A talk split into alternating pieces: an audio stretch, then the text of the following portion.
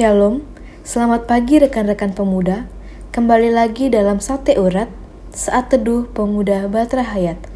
Untuk mengawalinya, mari kita satukan hati kita dalam doa.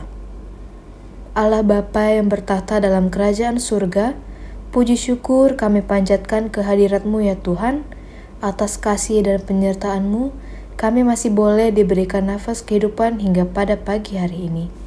Ya Tuhan, Sebelum kami memulai aktivitas kami, kami ingin merenungkan sebagian dari firman-Mu.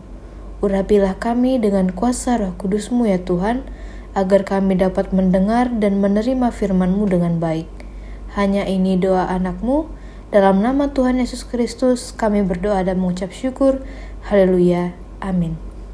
Ayat renungan kita pada pagi hari ini terambil dari Lukas 14 ayat 1 hingga ke 6. Beginilah firman Tuhan. Lagi penyembuhan pada hari Sabat. Pada suatu hari Sabat, Yesus datang ke rumah salah seorang pemimpin dari orang-orang Farisi untuk makan di situ. Semua yang hadir mengamat-amati dia dengan saksama. Tiba-tiba, datanglah seorang yang sakit busung air berdiri di hadapannya. Lalu Yesus berkata kepada ahli-ahli Taurat dan orang-orang Farisi itu, katanya, diperbolehkankah menyembuhkan orang pada hari Sabat atau tidak? Mereka itu diam semuanya. Lalu ia memegang tangan orang sakit itu dan menyembuhkannya dan menyuruhnya pergi. Kemudian ia berkata kepada mereka, "Siapakah di antara kamu yang tidak segera menarik keluar anaknya atau lembunya kalau terperosok ke dalam sebuah sumur meskipun pada hari Sabat?" Mereka tidak sanggup membantahnya. Tema renungan kita pada pagi hari ini adalah bersinergi meningkatkan kepedulian.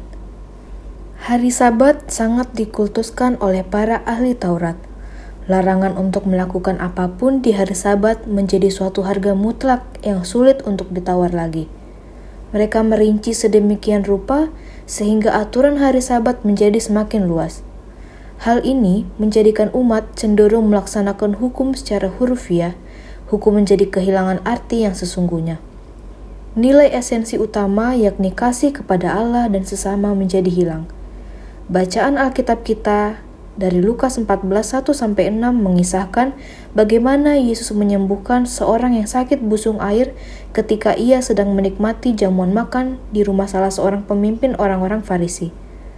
Mereka yang hadir dan menyaksikan peristiwa itu terdiam ketika Yesus mempertanyakan realita yang dijumpai bahwa ketika ada anggota keluarga ataupun hewan peliharaan mereka terperosok dalam lubang, mereka akan tetap menariknya keluar walau itu hari Sabat.